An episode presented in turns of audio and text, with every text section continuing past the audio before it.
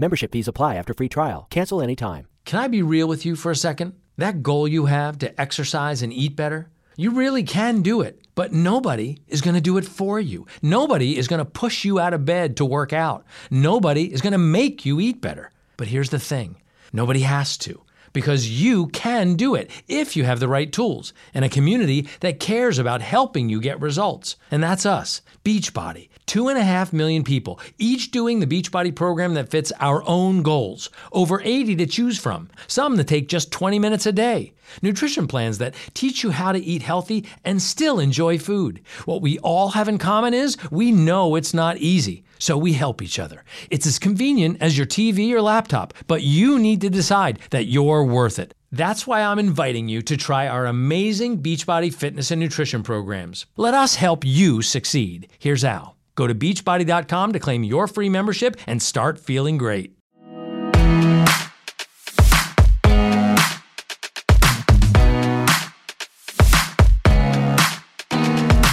In the week that Gary Lineker was revealed as the top paid BBC star in the annual report, the Lionesses crashed out of the World Cup with record breaking viewing figures, and Curtis and Amy's relationship was on the rocks in Love Island, this is Series Linked. I'm Emma Bullimore from the TV Times, and this is Mark Jefferies from The Mirror. Hiya, Jeffers. Hey, how's it going? Good, thank you. On this week's episode of the podcast dedicated to everything on the box that's both on and in demand, Jill Halfpenny joins us in the studio to talk about new drama Dark Money. Poldark is returning for Series 5, and Will Sharpe chooses his box set to watch before you die. You're listening to Series Linked, the podcast for TV fans by TV fans. Hi Jeffers, how you doing? Yeah, good. Yourself? Yeah, good, thank you. Still a bit sunburned from Wimbledon, but it was a good it was a good day, wasn't it? It was good. I'm a little bit hungover today, but I'm, I'm excited about what we've got to talk about. So let's crack on. so, so let me get to bed, Yeah. is what you're trying to say. Not that you don't love the podcast. Let's start with this eight days to the moon and back. It's coming to BBC Two. There is going to be a lot of moon coverage, shall we say, uh, in the next couple of weeks. Tell us a little bit about this one, Jeffers. yeah, it's a little bit different from some of the ones I've seen. Like there's Hollywood versions and, like you say, other documentaries. This is a drama documentary um, around the 50th anniversary, and it, it's mainly using the audio. What they've got is a, hours and hours of, of audio from the three uh, astronauts that went up there, and they've got actors to sync the the audio essentially. So you've got the real words dramatized. And it, it works on on some level. I think some people are really going to love this, and others are going to be a bit unsure. I think the audio, some of it, I've never, definitely lots of it actually, I've never heard before. Um, so that's quite interesting, and you do get a lot of emotion. But at the same time, it's it's quite a strange concept because you know that obviously the people on screen aren't the actual astronauts. What did you think? Well, it's beautifully made. It looks very cinematic. You can imagine it on a big screen, and it, you know, it's amazing really how a man landing on the moon has just become a mundane thing that we know happened in history. You know, it is kind of cool to to see it and remember the jeopardy of it and was it going to work, all of that kind of thing. But it is it is an odd thing. I like the more the sort of minutiae of it. I like the bit where they're talking. You know, you're hearing the actual astronaut saying, you know, just just making little throwaway comments about how they're upside down or they've dropped a pen or you know any of this kind of stuff and they fancy a coffee, that kind of thing. The big kind of attempt to make it really dramatic and there's big kind of music and you know turbulence. What's going to happen? Well, we know they land on the moon. We know it's going to be fine. So they seem to be trying to set it up as if you know what what could happen. Are, are they going to die? Is it not going to work? But we know it works. So it's a bit odd in that sense. I think. Yeah, and the other problem they've got with that is they are competing with Hollywood films, you know, big movies made about this. So I do take that, and I agree with you that the landing moment isn't as spectacular as, as some of the other ones you'll have seen. You do get some great insight, though, in terms of things that I didn't know before. They got a daily news bulletin, so you hear them sort of almost get like a newspaper read out to them, and, and you hear them talking about how they've got used to just seeing the moon's surface because they, they keep going round it, and they're saying after a while it becomes sort of commonplace, which is an incredible thing to think about for some, you know, for us mere mortals who've never been up there. So there is some great insight, but I think you'd have to probably have at least a passing interest or be quite into this kind of uh, this kind of documentary or, or science or you know into the moon and that kind of thing. Otherwise, it's probably going to be a bit too detailed and a bit sort of almost too niched because it is 90 minutes and it is yeah heavily reliant on those sort of little facts that we're talking about. But I think it's kind of interesting on a human interest kind of level. You know, what is it like for three people who are not necessarily friends, they're colleagues, and they're just suddenly up in space together. What do they talk about? What goes on? That side of it is more interesting to me. I wish I'd had more focus on that. because you've got Neil Armstrong, Michael Collins, and Buzz Aldrin, and obviously Michael Collins doesn't actually get to land. He's he's not he's up in the lunar lander. He's waiting for them to come back up. So it's quite a weird, almost like anticlimactic thing for him. And it's quite interesting to hear his audio. He's speaking with them shortly after they've landed, and I find that bit particularly fascinating, actually. So let's talk about another show that's on this week, a bit of a documentary. Could be quite helpful, actually. Why We Can't Sleep. This is on ITV. I was kind of immediately interested in this because I've had bouts of insomnia at times in my life, but after that, I was a little bit disappointed. Set it up, first of all, Jeffers, for us.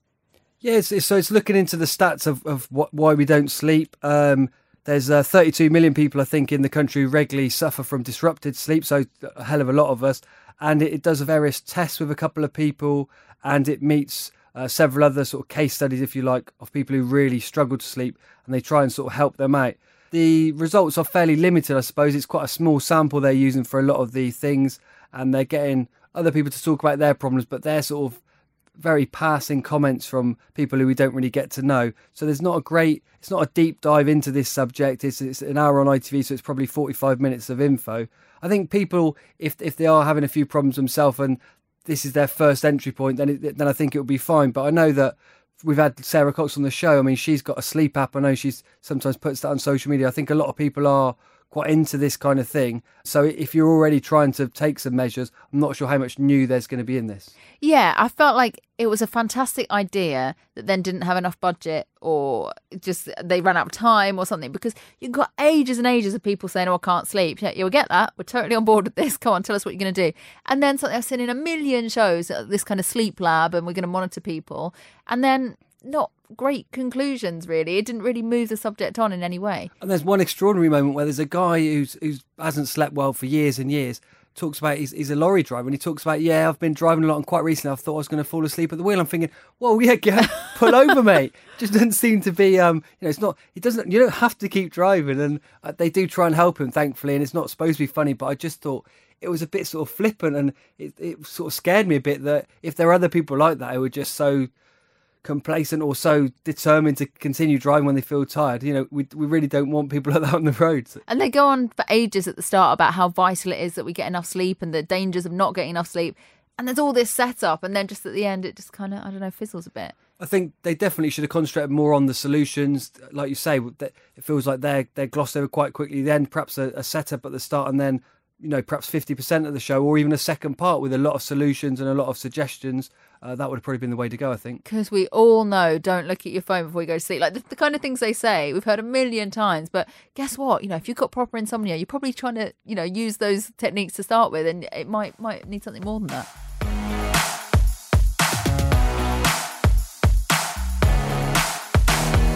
So the big drama of this week is Dark Money, and here to tell us all about it is friend of the podcast and star of this drama, Jill Halfpenny. Hello. Jill recorded the pilot with us, so she's been here from the very, very I start. did. I'm a friend of the podcast. It's very they exciting. say. So tell us all about Dark Money, because I mean it's it's grim subject matter, Yeah. but it's beautifully done. Tell us all about it. So it's about a family called the Mensahs, and they have um, they have three children, and one of their their boys, um, Sam, my character, her son, goes to Hollywood to star in a movie, a bit like the equivalent of say like a Guardians of the Galaxy type thing. It's a really big budget, kind of fun, sort of science fiction type movie.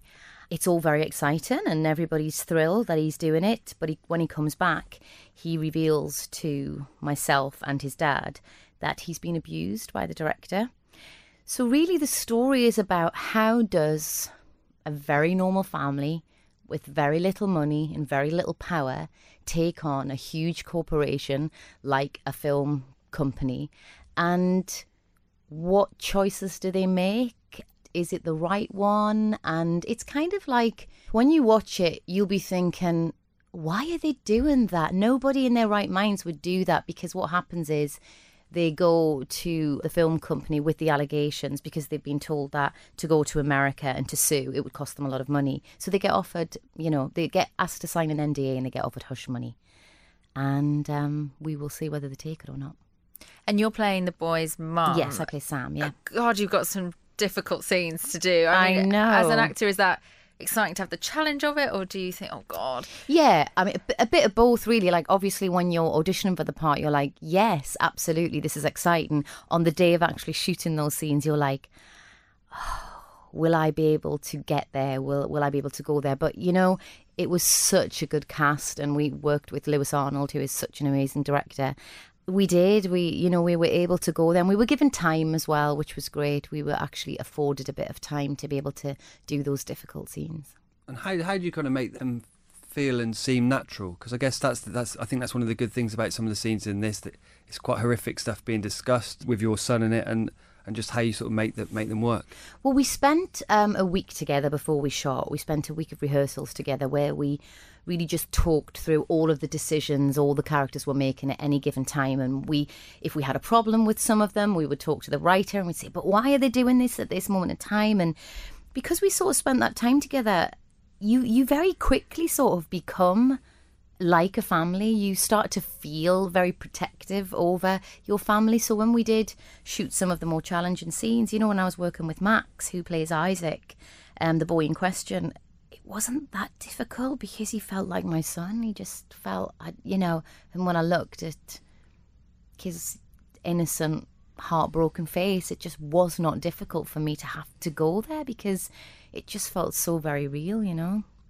And in a situation like this, obviously it's called dark money. It's about Mm. whether they take the money or not. There's not really a right answer, is there? That's what sort of struck me. What I'm not sure what the right thing for those parents, if, if you're in that situation, what, what you would do. it's a really difficult dilemma because, like I said, so they go to the lawyers and they're told that because this happened in America, you will have to go to America to sue. It will cost a lot of money.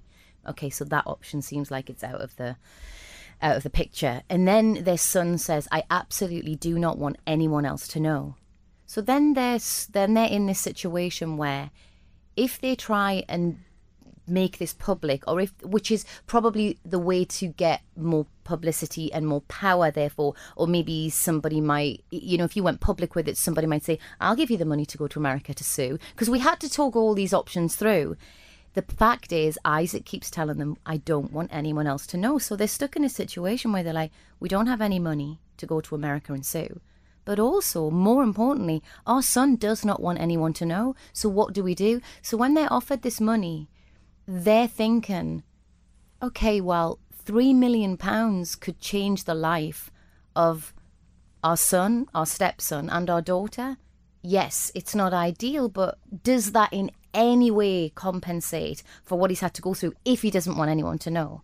Obviously, people are going to be screaming at the telly, going, no, it's immoral.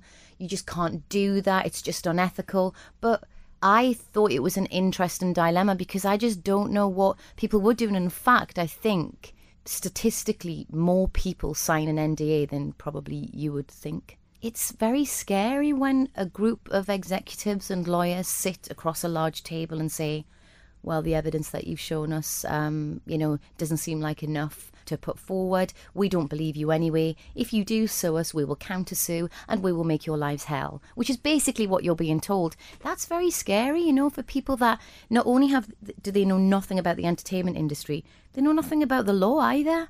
They're just normal people who are re and they're really struggling and they have very little money. So to have three million pounds put in front of you, that is going to be a huge, huge pull because their lives will literally be transformed. But as we know, money doesn't change everything. And of course, you know, their life implodes completely. And, you know, it's probably one of the worst decisions they've ever made.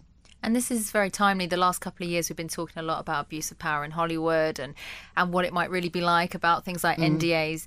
Do you feel all of that has maybe tainted the industry that you've worked in for such a long time, or do you are you glad that it's all coming out? Or how I think it's about it? really good that it's coming out. I think it's really, really great. Obviously, we'll have to keep talking about it, but more than that, things have to be done about it.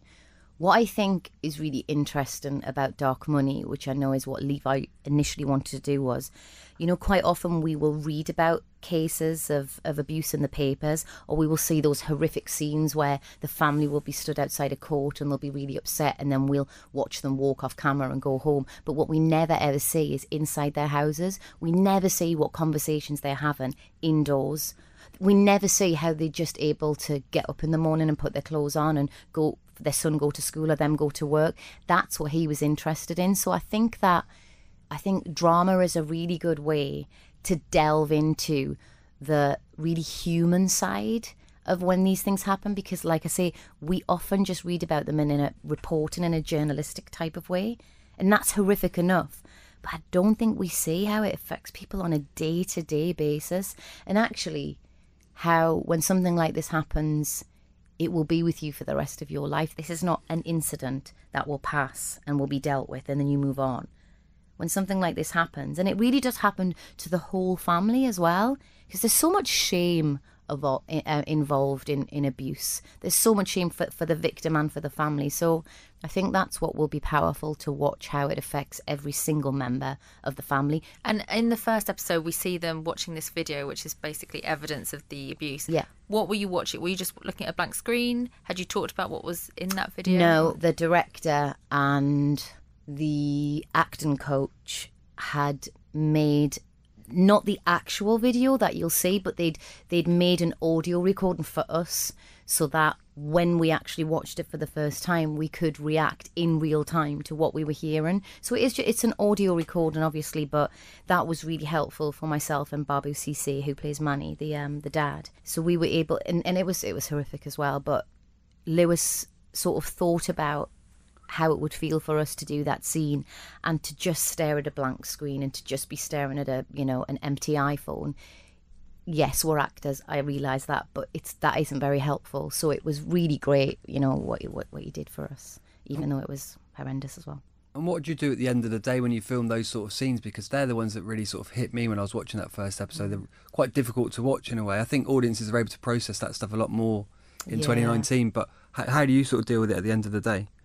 The end of a day like that, you're so exhausted just from physically from the actual crying. So your face feels like, you know, it's like a dried up leaf. It is exhausting to cry. Like, uh, you know, when you have a good cry, as you just want to lie down on the sofa. So on a day like that, rap is called. You go home to your hotel, and what I do is I literally flop on the bed or the settee, and I can barely, you know, be bothered to make food. I'm just, I'm just depleted completely. So what you have to do is you have to think, yeah, that's good. We got that in the can. I think that's all good. But then you know you've got another 13 hour day the next day. So you just got to like get some food in your belly and get yourself to sleep. I mean, it's, it, you, you have to be very like, um, you have to take, take the emotion out of it in that sense. You, you're like, I've got to go to work tomorrow. At the same time, I guess if you got back to the hotel room and, you, you don't feel like that, you perhaps wouldn't think that you've given it. You have to sort of give everything into those sort of scenes. Yes, because there, there and there is a sense. So if you go back and you feel utterly depleted like that, then there is also a sense of yes, I think we got where we needed to go. So yeah, you are pleased with the work you've done, but your body doesn't know that what it's went through isn't real. Your mind does, but your body doesn't. So your body has felt the trauma. Even though you're telling your brain, I'm acting, I'm acting, I'm I'm acting, your body still feels like it's been through something traumatic. So, you know, you just have to look after yourself. It's boring, but, you know, you do have to be pretty conscientious when you're working on a show like that. There isn't, for me anyway, I can only speak for myself, but there isn't really a point in a show like that where it's like, oh, should we all go out for pizza tonight? Do you fancy having a drink? It's like, no, like, I've got loads of lines to learn. I'm exhausted. I need to go to bed. So you sort of just have to keep the end goal in sight, I think, with something like that. And not every role that any actor gets to do allows them to really showcase what they can do. Whereas I feel this is this must be gratifying to have an opportunity to be like, look, here I am. This is the kind of acting I can do. Yeah, I think it's really gratifying to get to do a show where you actually I'm it's I mean it, it, it very much is an ensemble piece, but the way Levi has written it that Sam and Manny and um, Isaac are pretty much in it all the time. So what was gratifying for me was to be able to be involved 100% in a show from start to finish, not just come in and do a few scenes, not just be in episode four or something like that. It was like, right, this is where I want to be. I want to be in a show where I'm involved in it from the very beginning to the very end, and I p- give my whole self to it. So, yeah, that was great. And also at the same time, you're in Year of the Rabbit at the moment. Yes. that's a lot more fun. Yes. So finished like? Dark Money and then was asked if I would like to do Year of the Rabbit. So that was great. I mean, you know, talk about like a good way to shake something off. So like uh we we literally finished shooting Dark Money the day before Christmas Eve. Wow. So we because we Merry ran Christmas. over. Yeah. So it was That like is a dark start to the festive Christmas. period, wasn't it? Yeah, I'm really happy. Happy Christmas. Um, so it took me like those two weeks over Christmas to just sort of get myself a little bit like back to normal. And then it was brilliant. Went on Year of the Rabbit and just had such a good time because you're surrounded by.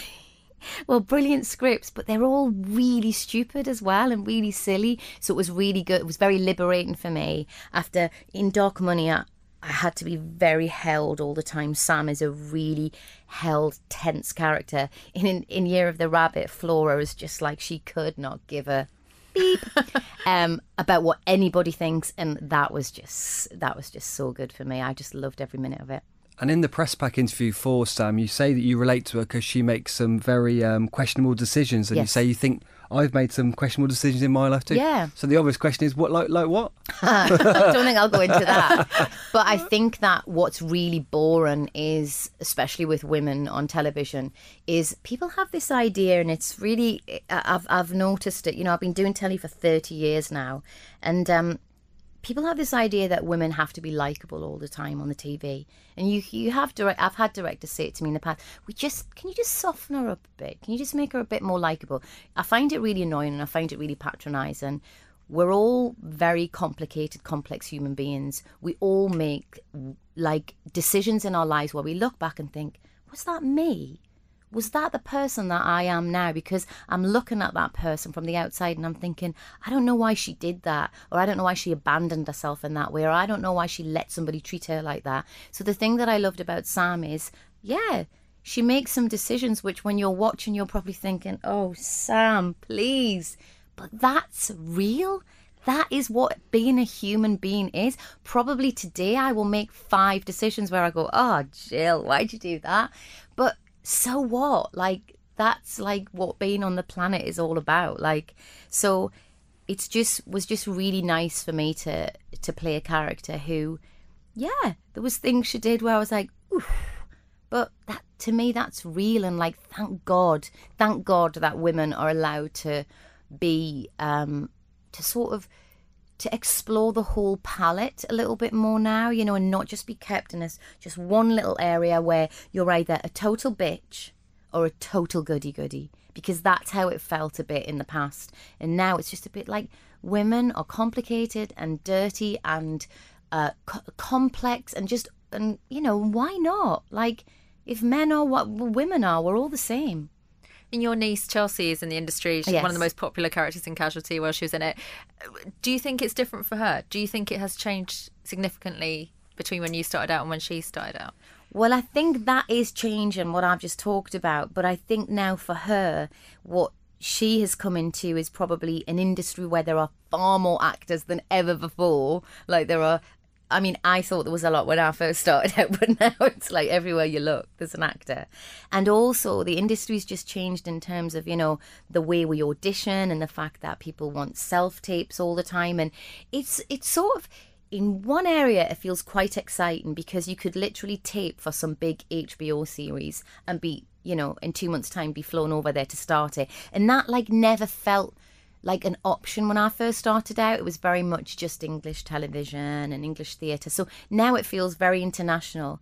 But I think that perhaps for Chelsea and for anybody that comes behind her, maybe the competitiveness has just like excelled in a way that I just, you know, it just seems to, it seems like everybody wants actors to be everything now. Do you act? Do you write? Do you sing? You know, do you speak five languages? And it's like, wow, you know, they really expect a lot. So, you know, I, I think I think she has she has a work cut out for her. We always ask the last question, what, what you're watching on TV. I guess it would be good to know as well what those sort of female characters that you're talking about, which ones do you think are re- really good. I mean, Big Little Lies comes to mind for me, or Fleabag or something. There's in terms of good roles. I mean, I watched obviously Fleabag, and that's amazing. You know, you just watch something and you're like, oh, that's so good. Every line is so good. It's just like bow down to Phoebe Waller-Bridge and the whole cast. Actually, um, most recently I watched Chernobyl, which doesn't have a lot of female characters in it, but I enjoyed that very much. I thought the writing in that was incredible. And um, Big Little Lies, weirdly, I'm like the person who had never watched it, and weirdly, weirdly, you just said that I've just bought it, like the first series, so I'm on like episode five now. So I was thinking, well, I'll watch that and then I'll watch the new one that's come out. But yeah, I mean, it's it's great. It's it's you know, it's again it's just like anything that is is driven by women or written by women. Yes we just need more of it that's all. Like it shouldn't be it shouldn't even be a sort of conversation starter. Oh have you seen that thing with women in it that's written by women? It should just just be have you seen that really good drama or comedy on television? So until we get to the point where it's not a big deal that there's either more women than men or it's been written by a woman then then we'll know we're at the right point when it's nothing to even mention. And what's coming up for you? Are you able to say? Secret projects? Um, after Dark Money comes out, I did an episode of Inside Number Nine. Oh, so that will be coming out. Yeah. Great. Which I was really excited about because I love those guys so much. And that call came through. And I was like, yes, whatever you want me to do, yes. and they were so lovely and so nice. And I just, it's just like, it's just a real pleasure when people that you admire a lot, sort of, you know, the call comes through and you're like, yeah, I would love to be part of that world. Like, and I had, I don't think I can say anything about it, but I had a good time. When you received that script, you must have just been like, you know, turn my phone off. I want to yeah, because but also so just rich. like I don't even need, like it's just like yes, just yes, I'll just do it. Yeah, I just I have such admiration for all of the League of Gentlemen. Um, I was going to say boys, but they're men, aren't they? um, I love the fact that they seem like they have they seem to have so much love for each other and what they did was so loved and yet every single one of them has gone off and had enormous success with different things. And then they recently came back together didn't they to do their live tour? And i just think it's so nice that you don't hear the sort of like Oasis type stories of, well, they hate each other, or yeah, oh no, ever since that happened, or one of them's jealous of the other person's success. They just all seem really comfortable with where they're at. I find that really attractive that they're just all really supportive of each other. Fantastic. Well, that's coming up soon, probably this year. We're not I think sure yet. so. I'm presuming it'll be like autumn. Yeah, is it? An, it's about, and it's an autumn. I would have show, thought so. Yeah. yeah, I would look forward to that. Yeah. But for now, Dark Money starts tonight, and it's on tonight and tomorrow. Jill, thank you so much for coming. Oh, thank in. you for having me. Thanks. Thanks to our friend Jill Halfpenny. You can catch Dark Money on BBC One on Monday and Tuesday this week, and of course, it's available on the iPlayer as well. Right, so a little bit of a public service announcement now. We are off on our summer holidays for just a few weeks, so the podcast is going to be taking a very short break, but it's a blink and you'll miss us type of affair. We'll be back very soon. Very important though, subscribe now and then you'll be told when we come back. It's all it's all for you. But as we're off on our holidays, Jeffers, I thought the big question to you this week could be what is the best Sunfield or sort of beachy feel good show of all time? Yeah, I'm struggling a bit with this one. It's not just because of the hangover. Um, most of the programs I can think about are either, you know, good but really grim or just not very good. So you've got like Benidorm, not a big fan of that. Ex on the Beach, not a big fan of that. Echo Beach in 2008. Oh, throwback. One, one of the worst soap operas of all time with Martine McCutcheon and Jason Donovan in. Not going to mention that. And then you've got other stuff like The Sinner, which uh, Caroline Flack recommended as a box set. Big, big, you know, Murder on the Beach. Broadchurch was very good, but again pretty grim. So I am struggling a bit. What what have you got? Home and Away. Obviously. Okay. I mean, fantastic theme tune. It looks beautiful. The ultimate. If I think of a beach, I, I can't help thinking of Home and Away. Great show. Home and Away is good. Also, I suppose I could I could use the OC again. My, oh my, man, my go-to thing. You know, there's lots of beaches on that. That that was very happy. That was very sunny. Are you going to spend the whole summer break rewatching the OC? I, I might watch it tonight. I think with a few yeah, a few soft drinks. I think that might be the way to go. Right, let's talk about some more new telly now.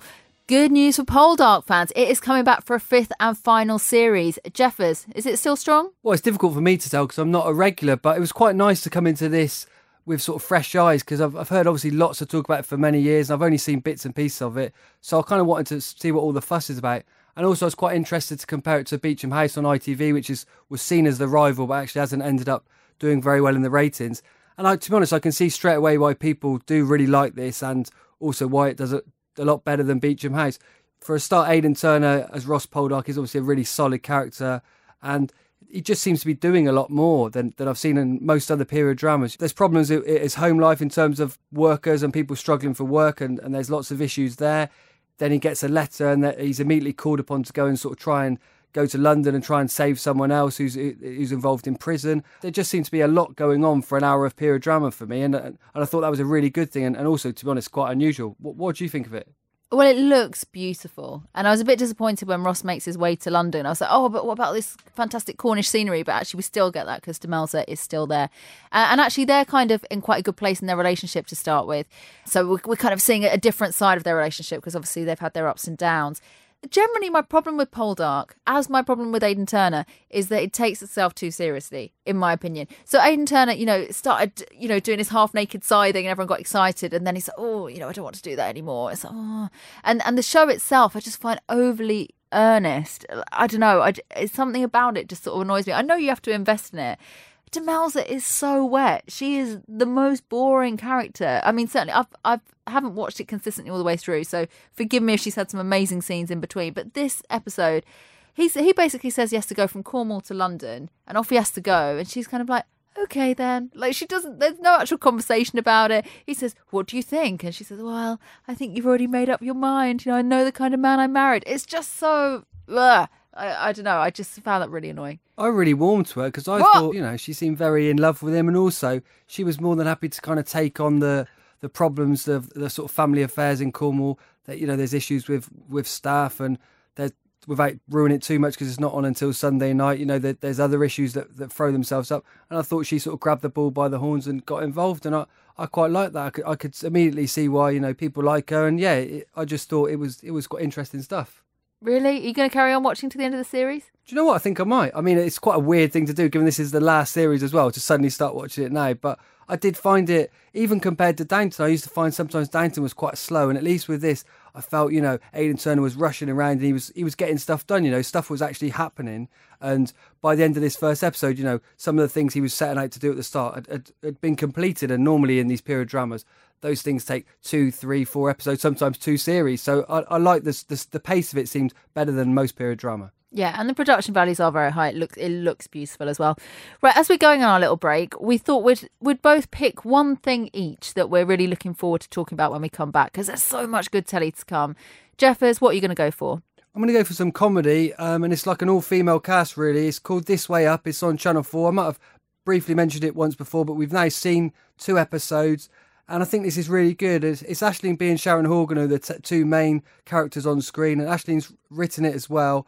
And um, I just thought it was a bit different. It, there was some some good sort of, I suppose, catastrophe style humour, but there was also a, a, sort of nod to social and sort of mental and personal issues that, that the character Aisling's playing has, and and she's sort of come to London and it's, it's about the problem she's facing. And I sort of thought it reflected quite well on a lot of things I'm reading and sort of anecdotally hearing about how people sometimes do struggle when they come to London or, or do sort of struggle just sort of as someone in their 30s, maybe if things aren't going right. So I thought it was interesting and also in parts very, very funny. Some great cameo roles from, from some other people. And yeah, I think it's one to look forward to. What, what have you gone for?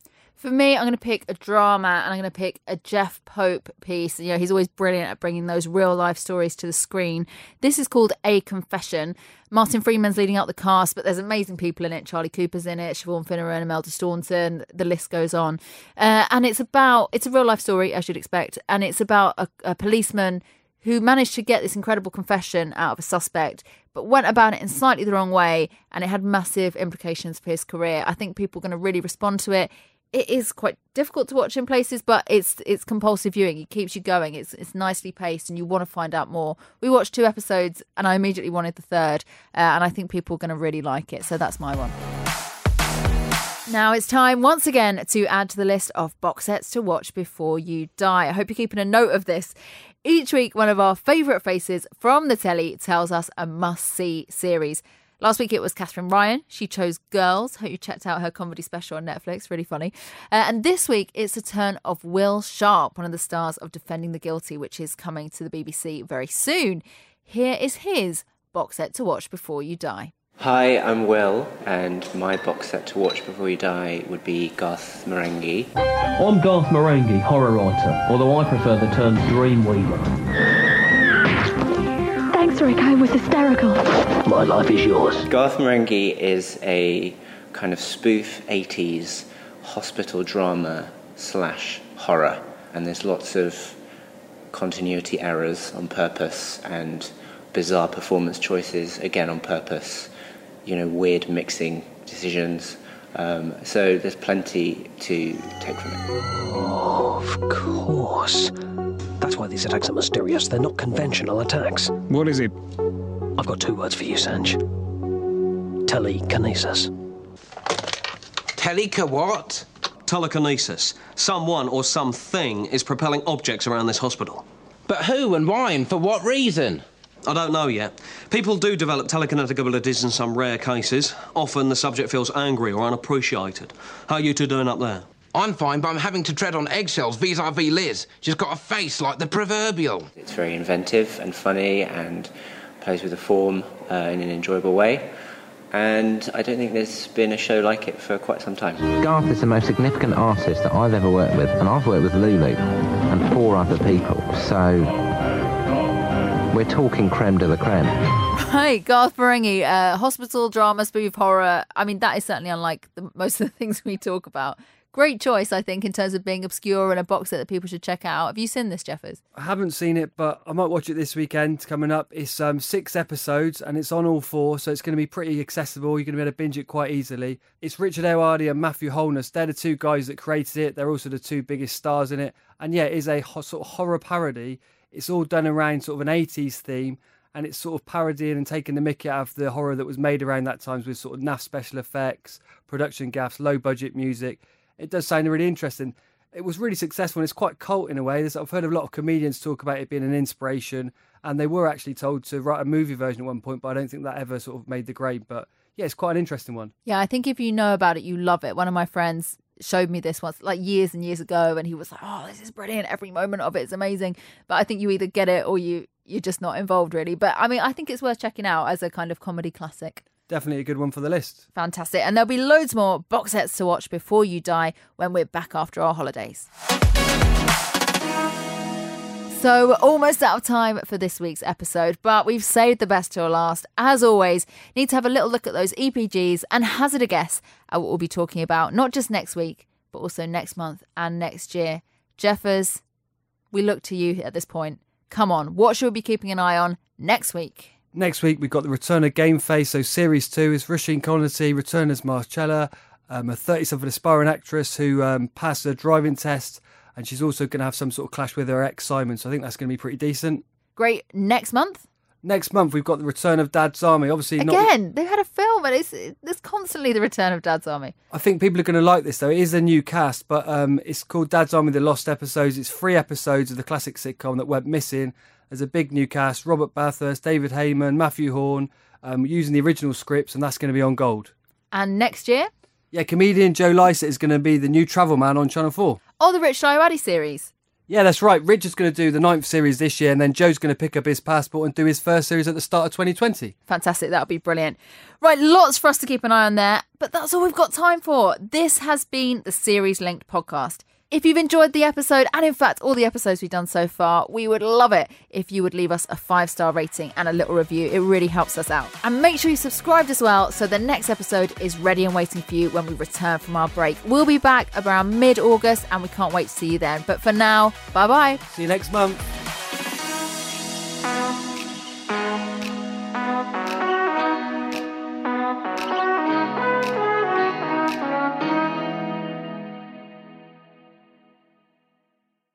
Membership fees apply after free trial. Cancel anytime. Can I be real with you for a second? That goal you have to exercise and eat better, you really can do it. But nobody is going to do it for you. Nobody is going to push you out of bed to work out. Nobody is going to make you eat better. But here's the thing nobody has to because you can do it if you have the right tools and a community that cares about helping you get results. And that's us, Beachbody. Two and a half million people, each doing the Beachbody program that fits our own goals. Over 80 to choose from, some that take just 20 minutes a day. Nutrition plans that teach you how to eat healthy and still enjoy food. What we all have in common is we know it's not easy, so we help each other. It's as convenient as your TV or laptop, but you need to decide that you're worth it. That's why I'm inviting you to try our amazing Beachbody fitness and nutrition programs. Let us help you succeed. Here's how. Go to beachbody.com to claim your free membership and start feeling great.